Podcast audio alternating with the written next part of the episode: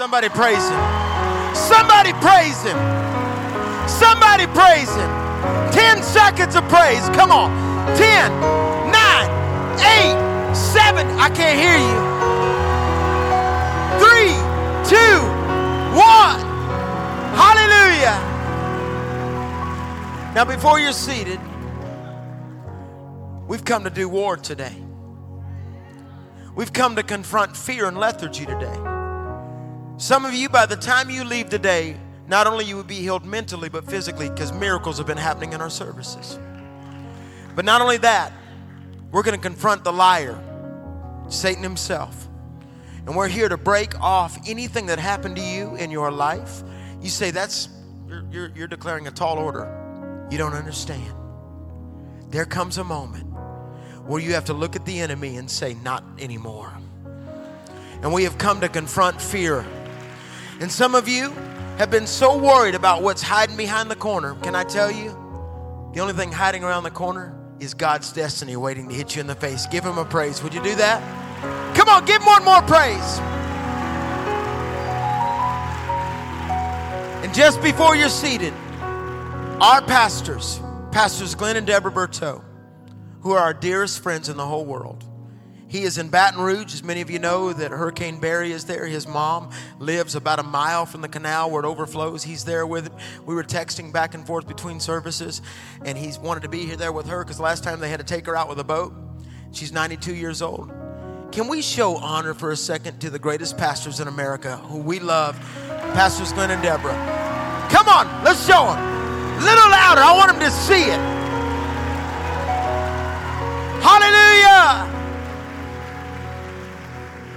We're just so excited, and we just want you to know we honor this house, and we're just thrilled to be able to launch our book here today, Restore the Roar, and just to be able to share the miracles of God. And so I want you to get ready. How many of you are ready for miracles today? How many of you are ready for breakthrough today? Are you ready to see the enemy run out the door and keep going? Come on. Are you ready to see chains breaking today? Because we're here to confront where you got stuck. We're here to confront where the enemy convinced you that it was over. And so get ready today, because I believe that there are miracles in the house today, and people are going to leave here transformed by the power of the Holy Spirit. It's time to break up with your past. She keeps cheating on you. Here's what you have to understand. You may be seated across this house. God began to speak to Karen and I about writing a new book called Restore the Roar, and we're going to go deeper into that in just a moment. But when we wrote this book, you have to understand we had to come through something. See, I don't believe it's about those that finish the race first. It's about those that finish the race with a limp called brokenness.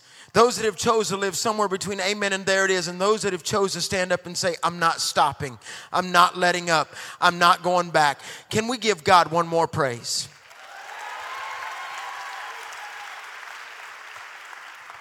Our precious son just a moment ago mentioned that you can grab. Don't y'all love Pastor Nate and Adrian? Aren't they killing it? We have our beautiful daughter, Abby, right here. Y'all give it up for Abby. But when God birthed in our hearts to write this book, we had no idea how we would write it. And we call it Restore the Roar because the Bible says in Amos chapter 3, verse 8, as the lion roars, so the prophet speaks. It is time to get your roar back. And in just a moment, I'm going to share about it. But every revival has a sound. And I believe the next move of God is the sound of the roar, of the lions rising back up. And we're going to teach you today how to defeat fear. But you got to understand something. There is a move of God about to break out across America. Would you watch this 1-minute video and watch what God does? And we're going to get into this in just a second. Or perceived aberration or hallucination that grows into an absolute.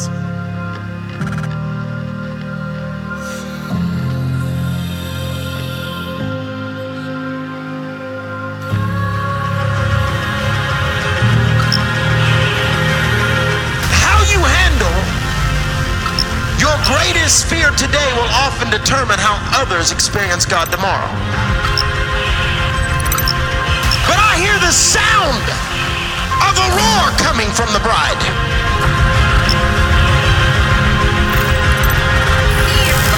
Fear, hallucination.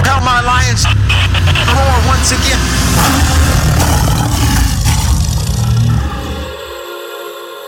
Today, as we share in this and talk about the roar and we speak about it, understand this doesn't even come out till August the 6th, so please pre-order it. You can go to RestoreTheRoarBook.com or our profile on Instagram, because our goal is to show Amazon and other people that people still buy Christian books.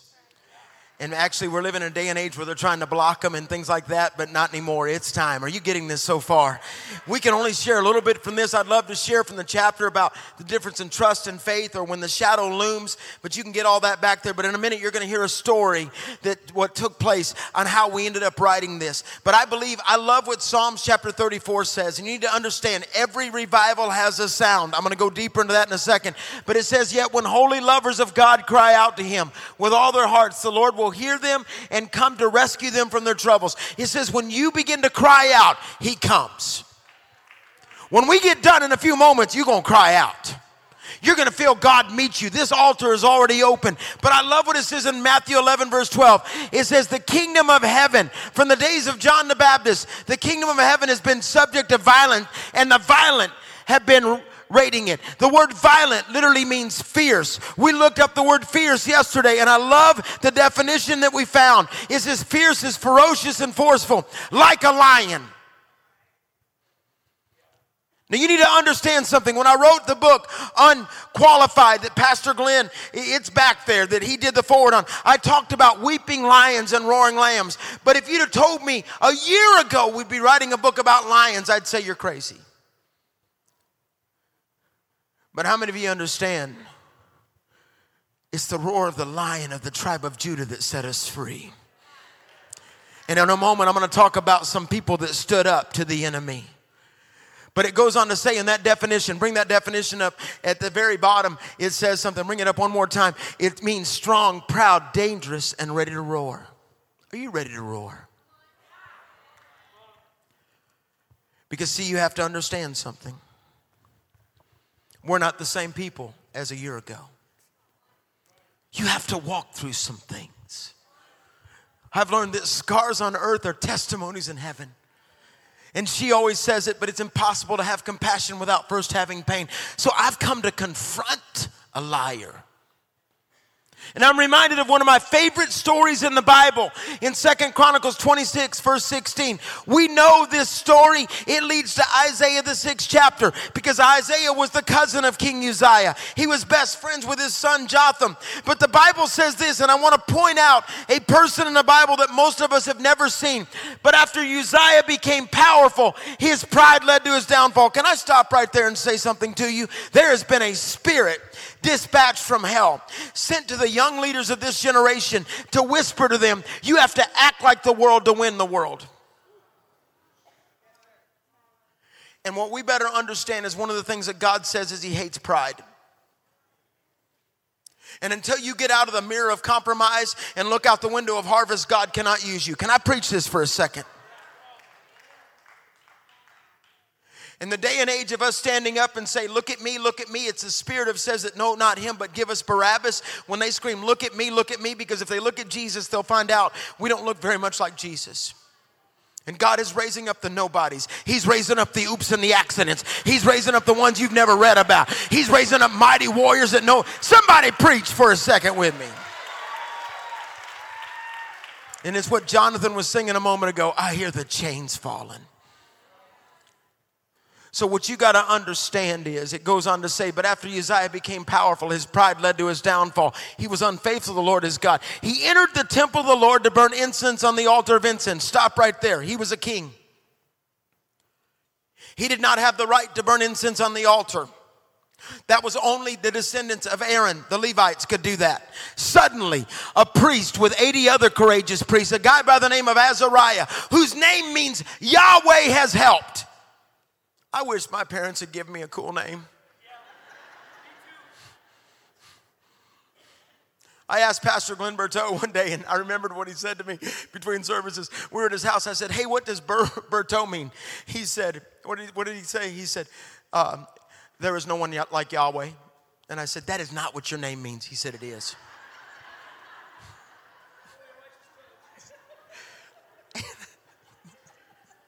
And he said, don't forget it.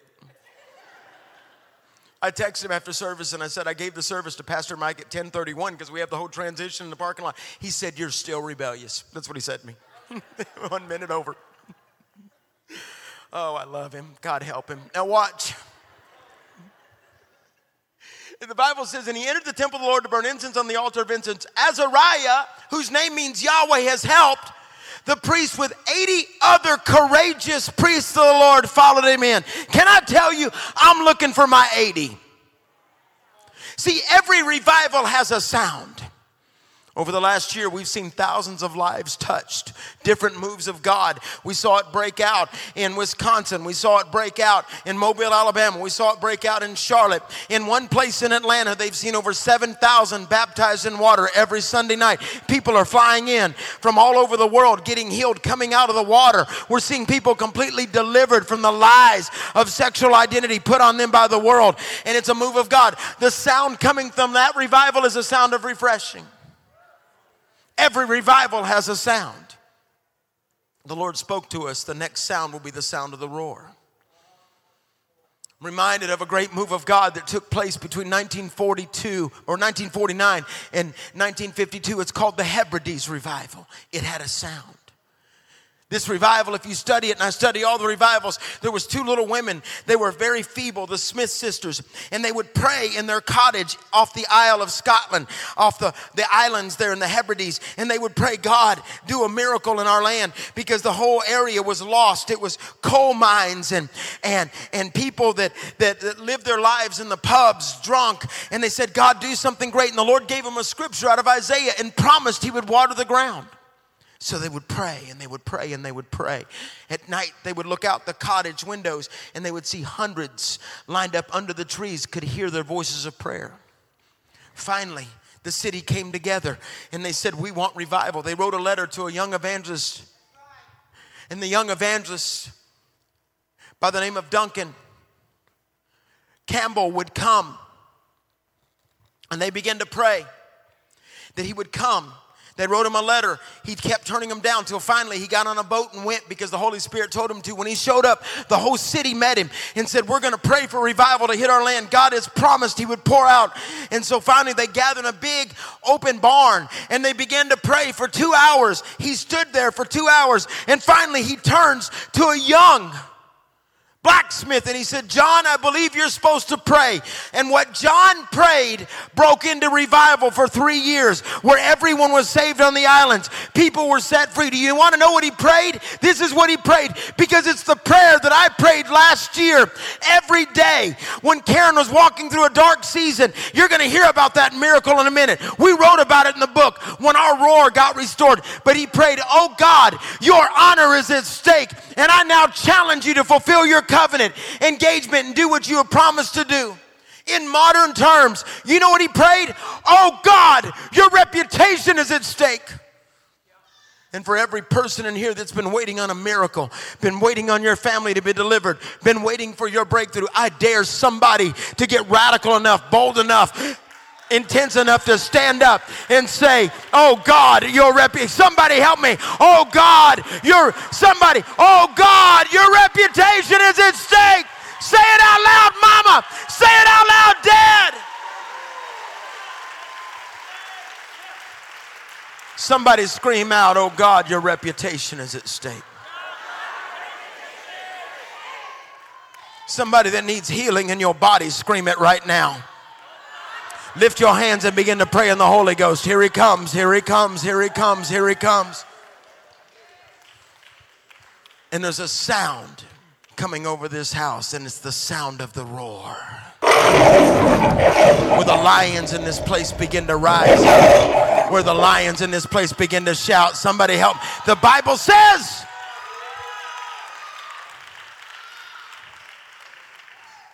the wicked flee for no reason, but the righteous are as bold as lions. And I'll never forget when God spoke to me and he said to me, where is the roar of my lions?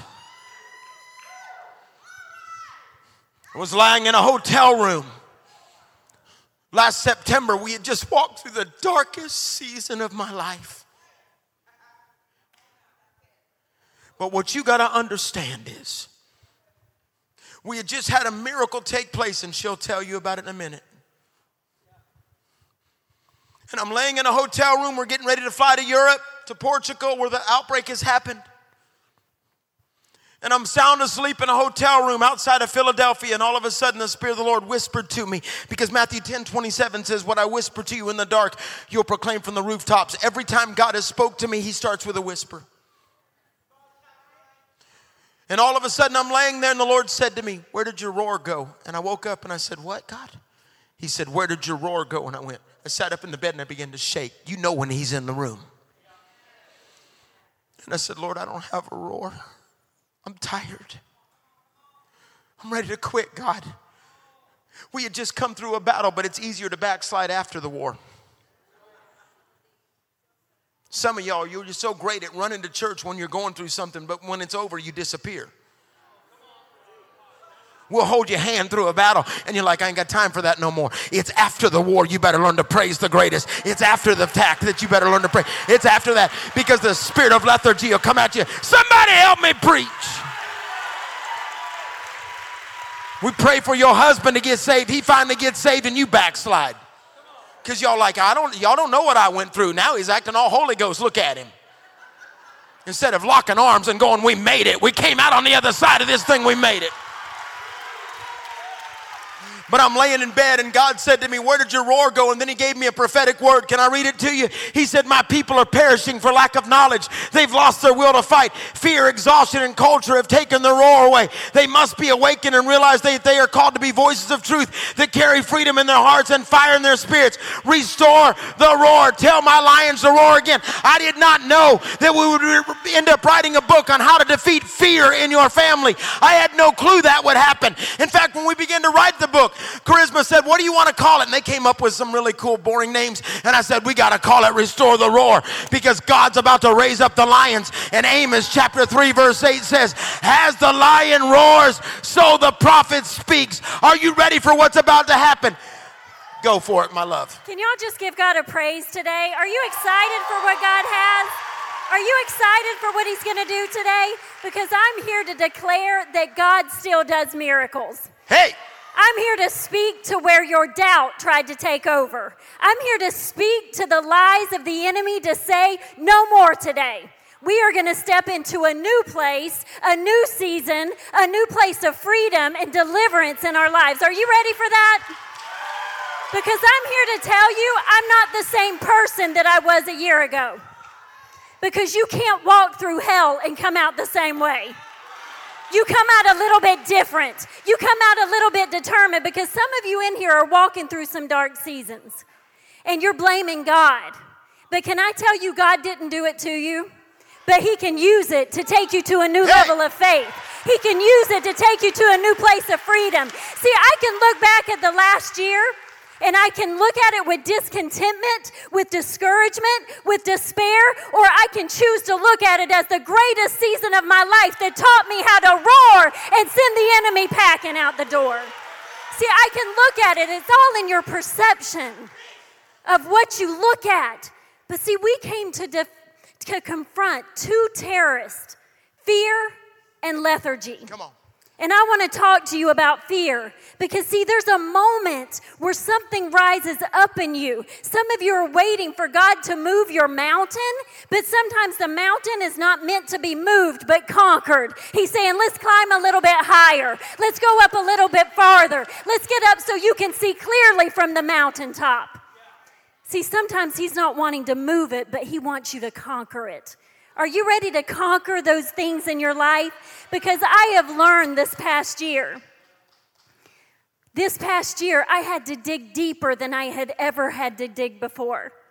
See, I had to confront something in my life. I had to confront fear that had tormented me and taunted me my entire life. See, so many people knew that I was battling a diagnosis, but what really happened was God said, I want to take you on a journey to conquer fear in your life, to conquer the place where you always doubt, to conquer the place where you always second guess what I'm capable of doing. And so about a year and a half ago, I developed some symptoms. But right before I developed some symptoms, I was standing at my kitchen sink. And in that moment, I was just doing life, just doing normal, just washing the dishes. And all of a sudden, I heard the Holy Spirit say to me, Karen, you are about to walk through a difficult and uncertain season. And I would love to say that in that moment I became a woman of faith and power and just started just declaring everything. But the truth is, I rebuked it like it was the devil. Because I thought, surely my God would not say that to me. And in that moment, right after that, I heard him again say, Karen, you're about to walk through a difficult and uncertain season. But do you trust me? Do you trust me that I'll get you from point A to point B? Do you trust me that I have never left you, never forsaken, never walked out on you? Do you trust me that I know better for you than what you know for yourself? Hey, come on. See, he didn't ask me about my faith. He didn't say, Karen, do you have faith in me? Because he and I were beyond that point. We had established faith, because can I tell you, your faith is a result of your encounter with him. And I had encountered the living God at 13 years old, sitting on a park bench that said he would never leave me. But he didn't ask me about faith. He asked me about trust, because trust goes a little bit farther. Trust goes a little bit deeper. Trust is a reaction. See, faith is a result of your encounter, but trust is a result of your relationship. It's a result of what you've walked with him through. It's a result of his reputation. It's a result of pulling out the memory album that says, I remember when you were here. I remember when I should have died. I remember when I should have given up. I remember when that tried to take me out. I remember in the darkness you showed up and turned the light on for me. Come on, girl. Do you trust me, Karen?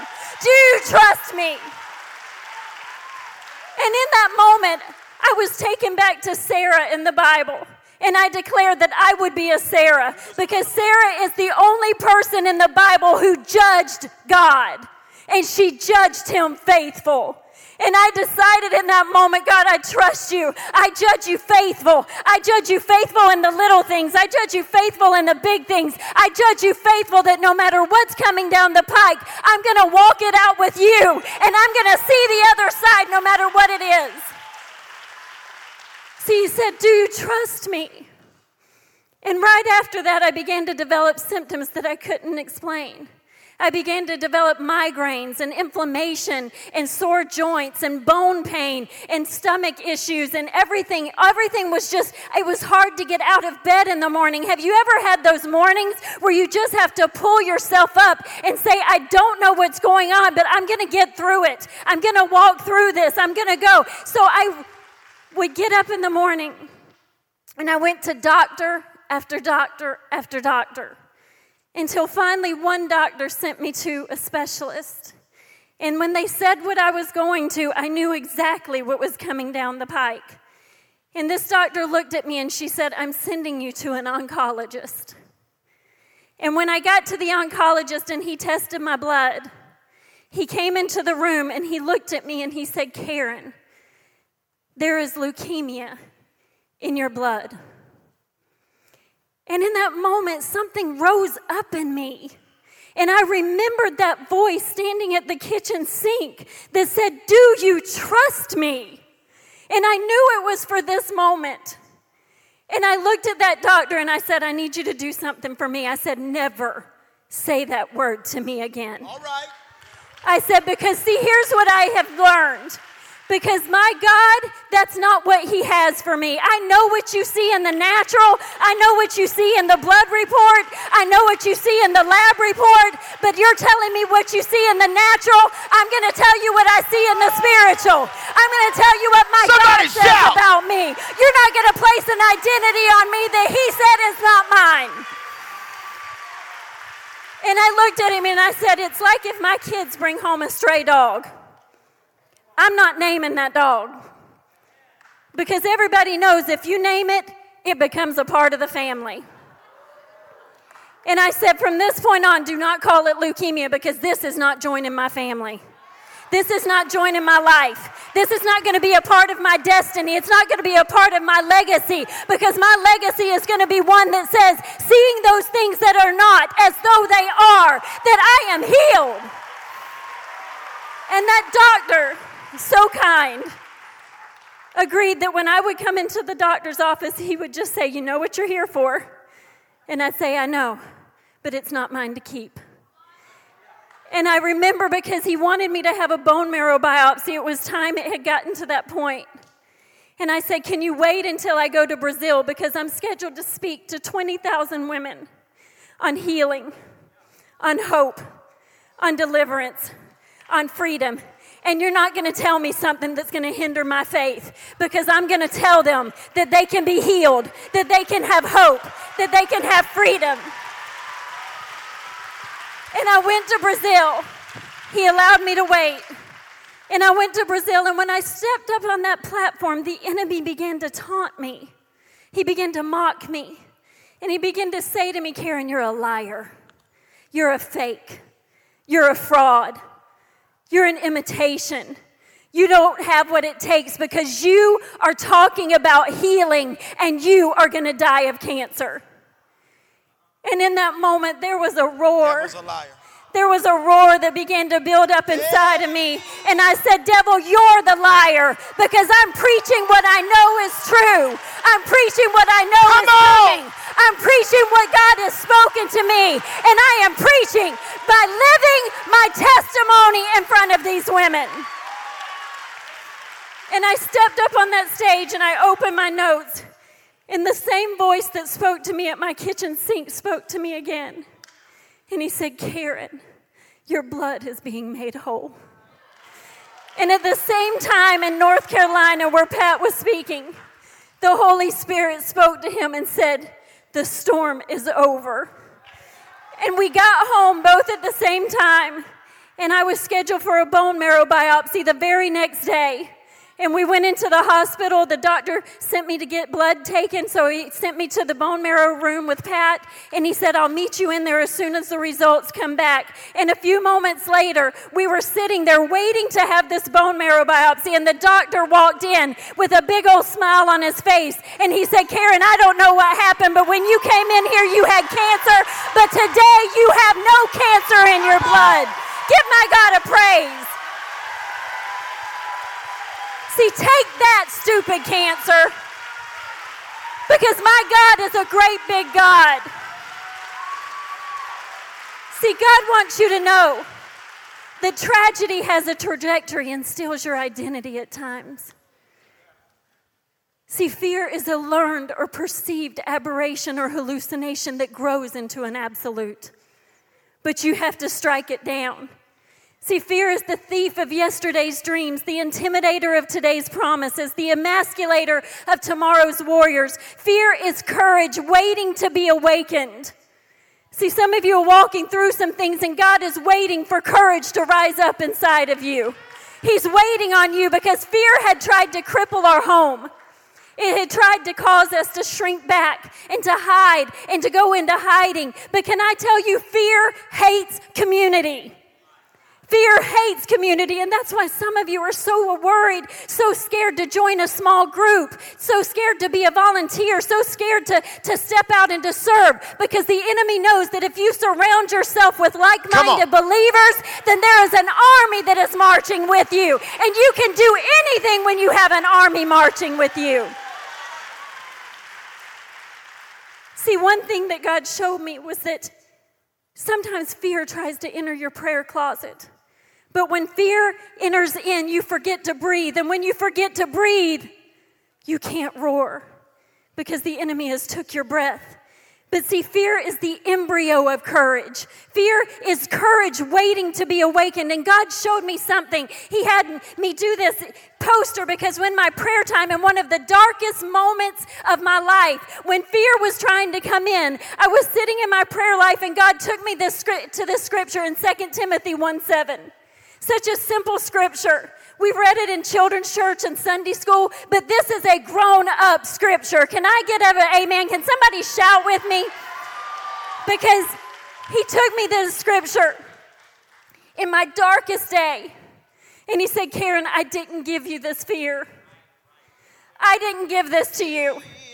But do you want to know how to fight it?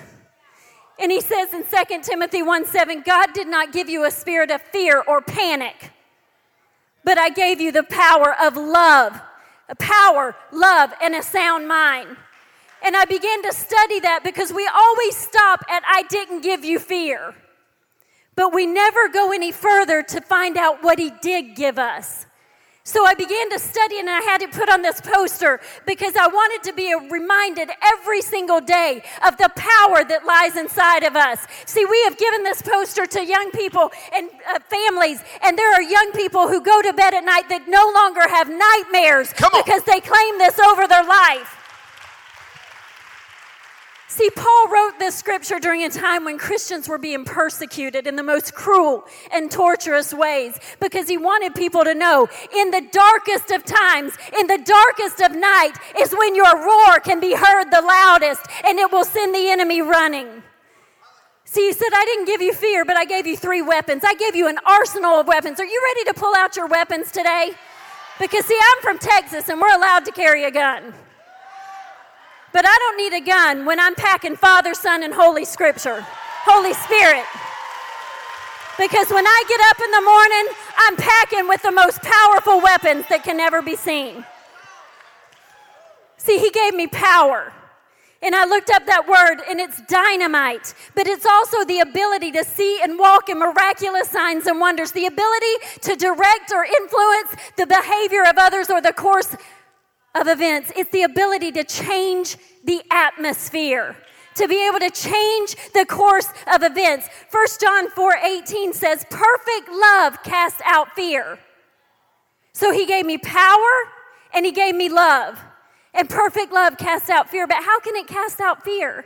Because the Bible goes on to say that God is love. So God cast out fear, and it's the only word in the Bible where we have a complete definition of what that weapon is, because if God is love, he wanted us to understand the true characteristics of who he is. In 1 Corinthians 13, it says it's patient. Love is patient, kind, not proud or self-seeking, not easily angered. It forgives. It rejoices in truth. It always protects, always trusts, always hopes, and always perseveres. But then he gave me a sound mind. And I don't know about you, but that's the one I needed the most. Because your mind can be a playground for the enemy. And I looked up that word sound mind, and it comes from sophroneo, a mind that has been delivered, rescued, revived, salvaged, protected, brought into a place of safety and security so that it's no longer affected by illogical, unfounded, and absurd thoughts. So when the enemy comes knocking at your door, when the bully comes knocking, pull out your weapons and say, I've got the power to change the atmosphere today. I've got his love that always perseveres in the darkest of nights, and I've got the sound mind to understand what is real and what is not real, what is truth and what is a lie. Because he said, I'll give you. So if you want to have the covering and the protection of God, then pull out your weapons and quit divorcing God for a mistress called fear.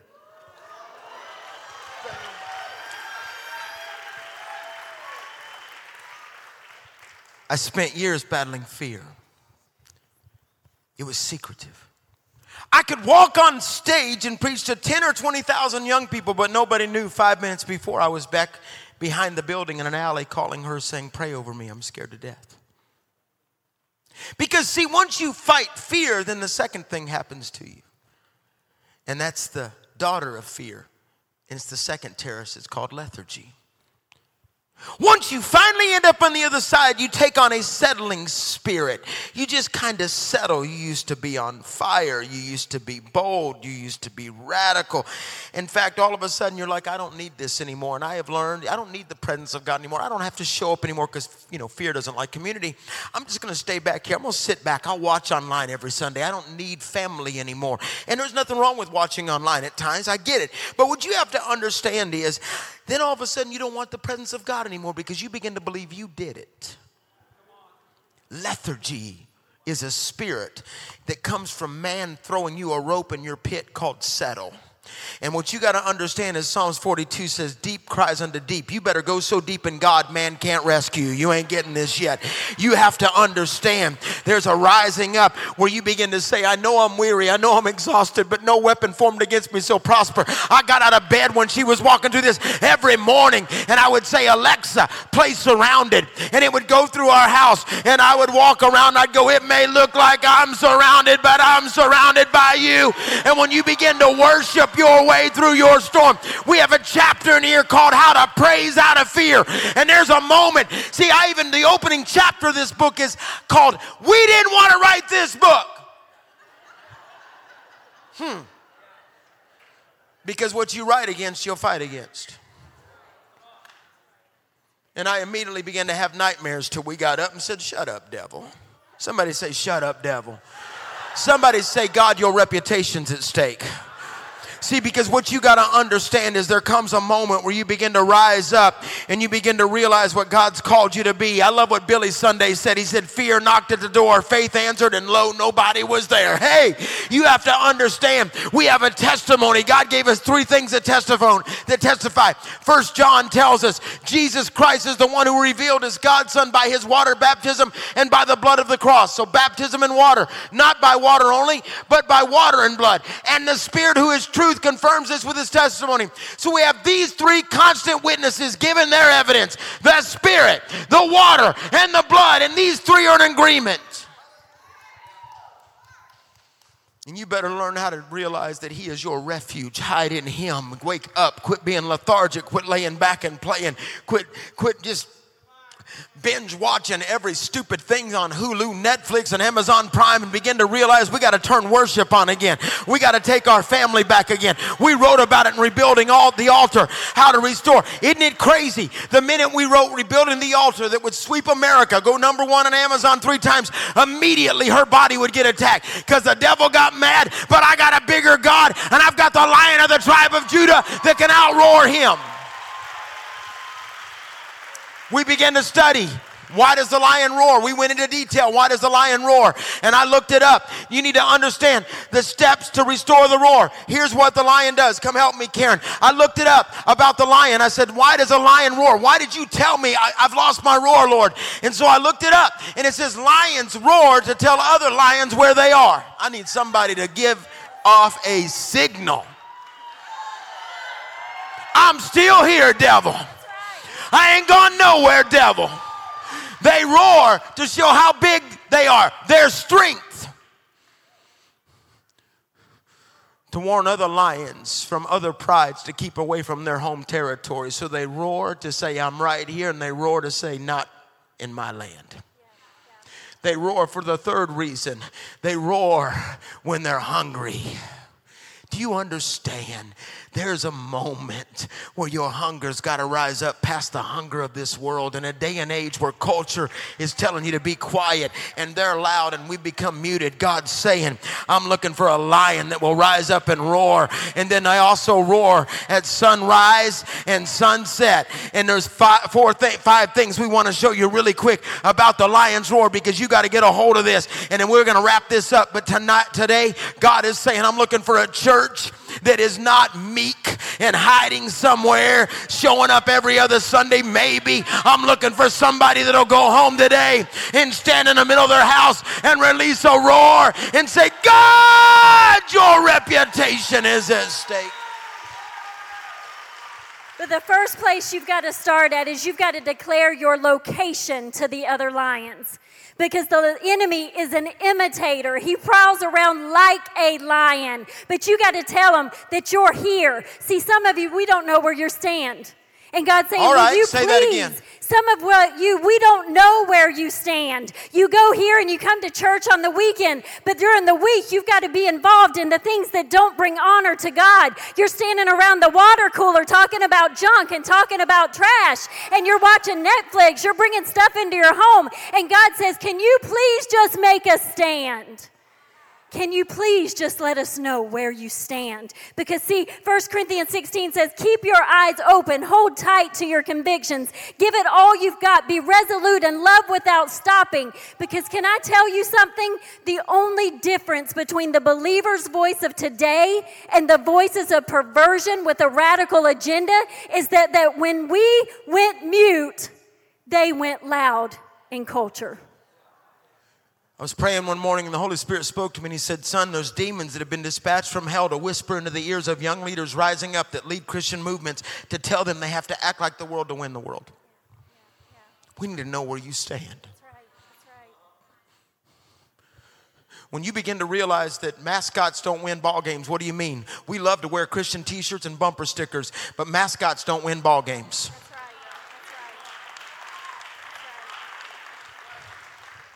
And what you got to understand, it may say in God we trust in everything we have, but I got friends that right now are in special forces in other nations that are very dear to me that we secretly text back and forth on privately text messages to tell me to pray for them when they're going into raids and other things. And you need to understand, in God we trust is beautiful. I love it. It's an incredible logo. Congress is trying to remove it from things, but you have to understand. But I love the fact that we got soldiers on the battlefield fighting for us right now.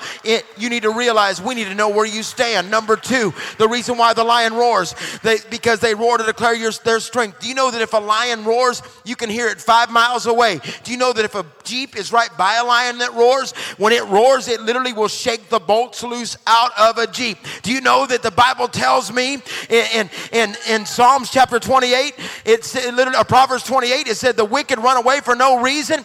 No one is chasing them, but the godly are as bold as lions. You need to realize that we had a lion that roared on a cross, and it didn't go 5 miles. Oh, you ain't getting this yet. It went 2,000 years later, met my family in Detroit, Michigan, met me in a bedroom in Onion, Alabama, and I've seen it meet millions. When he declared it is finished, you better let somebody know you got some strength.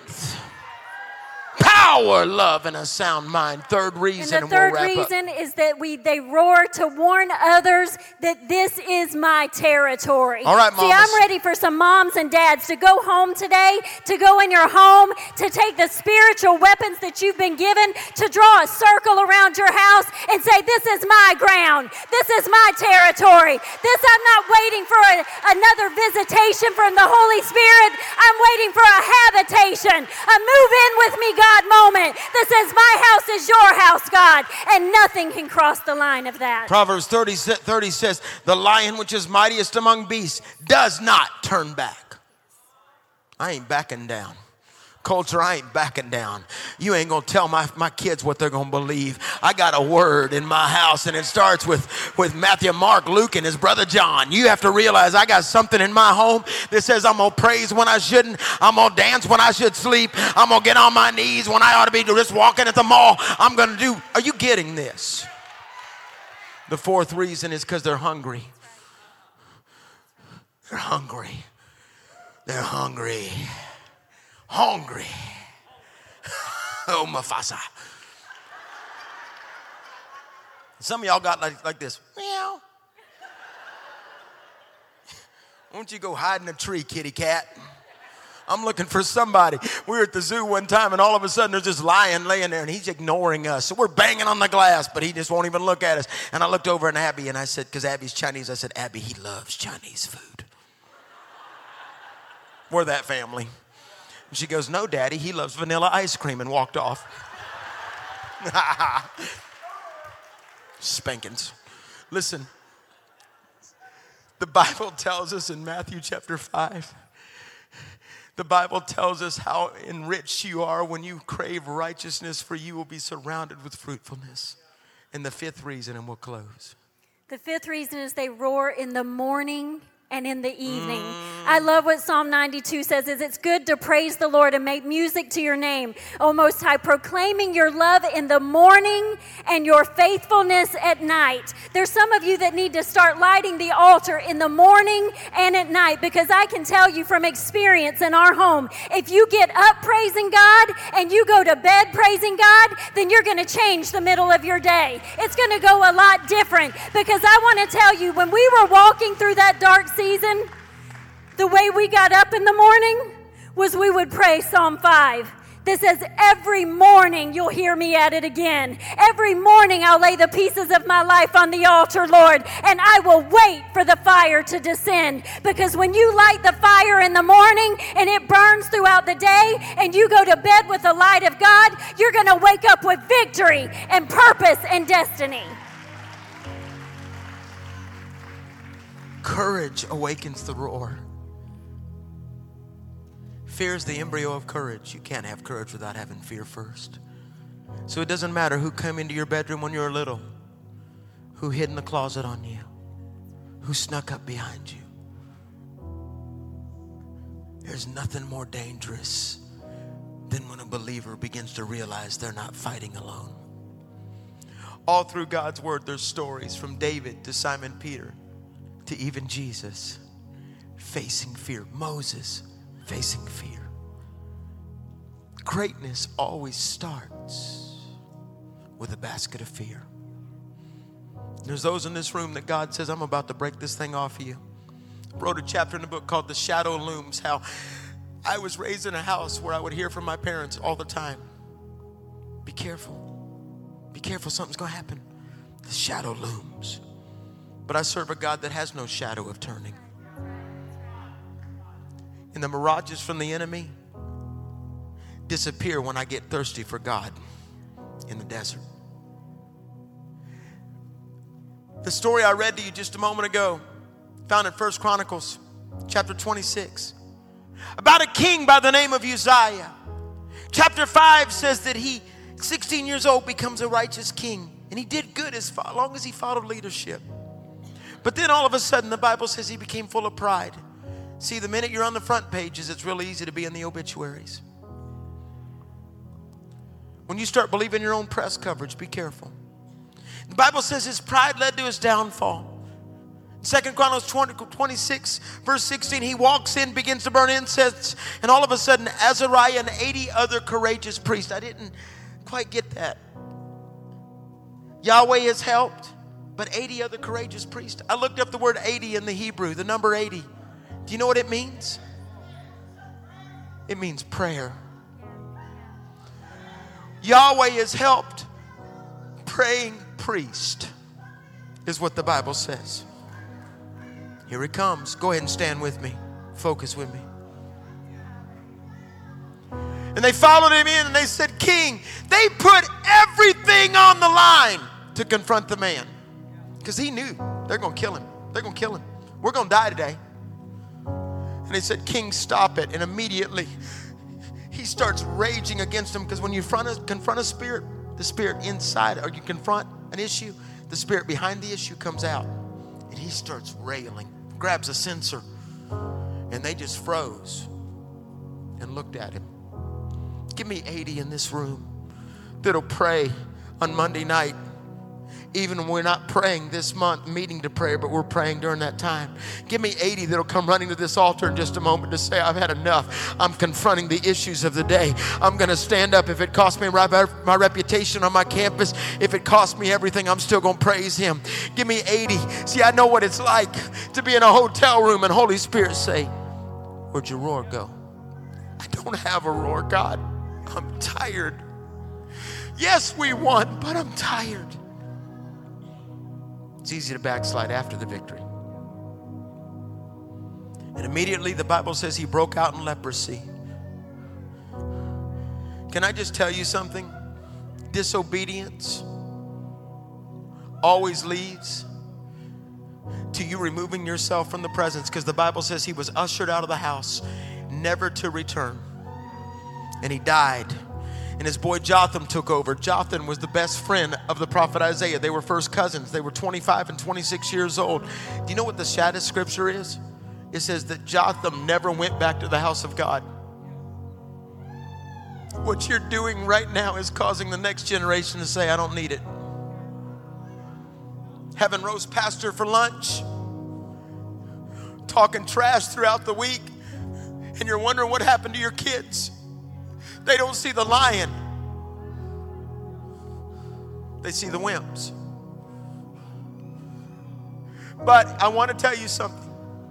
If you'll confront fear today, the next generation will see him tomorrow. Because the Bible says that Isaiah, oh, I wish you'd help me. I wish you'd help me. Spurgeon said, sooner or later, every man's got to face his daddy's demons. You see Pastor Nate and Pastor Adrian, and they're blowing it up in this city. Don't you love them?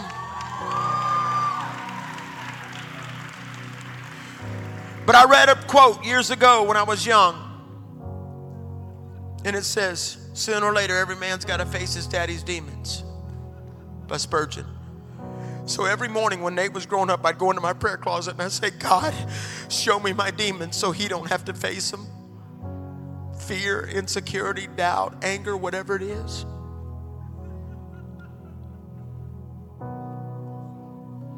Feel your presence in this room. Somebody's going to stop having nightmares tonight.